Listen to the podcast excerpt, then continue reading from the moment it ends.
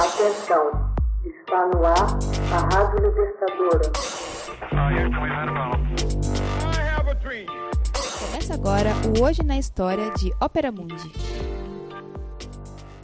Hoje na História, 4 de novembro de 1956. Tropas soviéticas põem fim à insurreição em Budapeste. Tropas soviéticas ingressam em 4 de novembro de 1956 em Budapeste, capital da Hungria, para finalizar uma insurreição que começou em 23 de outubro do mesmo ano. Moscou não suportava mais o comportamento do chefe de governo Imre Nagy, que havia formado um governo de coalizão alguns dias antes. As negociações são interrompidas, enquanto Janos Kadar, líder húngaro, nomeia um governo de oposição apoiado pela União Soviética.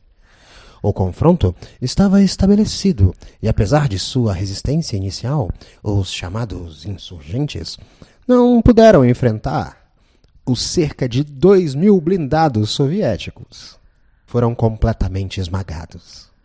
Calcula-se que cerca de 2.500 manifestantes de direita foram mortos em Budapeste, enquanto outras dezenas de milhares foram deportados. Todavia, a luta prosseguiu nas províncias durante cerca de duas semanas.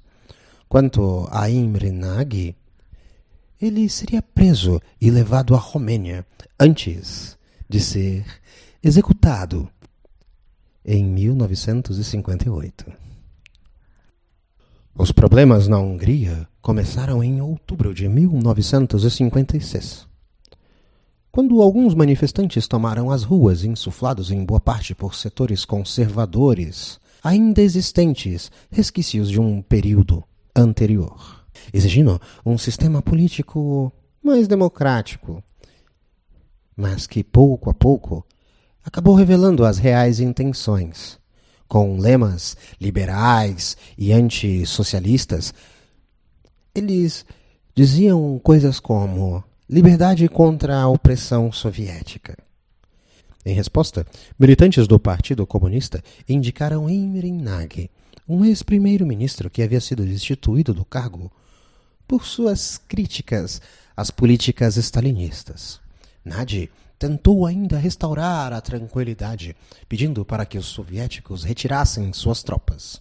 Os soviéticos atenderam ao pedido de Nagy, que, por sua vez, se aproveitou para atender um dos pontos centrais da sublevação húngara, abolindo o sistema de partido único.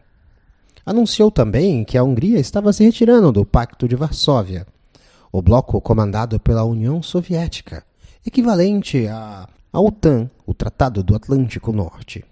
Finalmente, em 4 de novembro de 1956, tanques soviéticos invadiram Budapeste para sufocar de uma vez por todas o levante húngaro.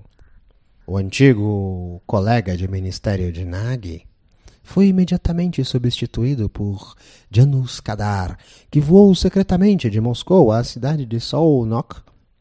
A ação soviética surpreendeu a muitos no Ocidente o líder soviético Nikita Khrushchev havia prometido afastar-se das políticas stalinistas e da repressão do passado, mas as violentas ações sugeriram o contrário. Esporádicas resistências armadas, greves e prisões prosseguiam por alguns meses, causando um substancial transtorno econômico. Analistas apontaram a atenção que a inação por parte dos Estados Unidos irritou e frustrou muitos húngaros que esperavam um apoio direto de seus amigos em Washington.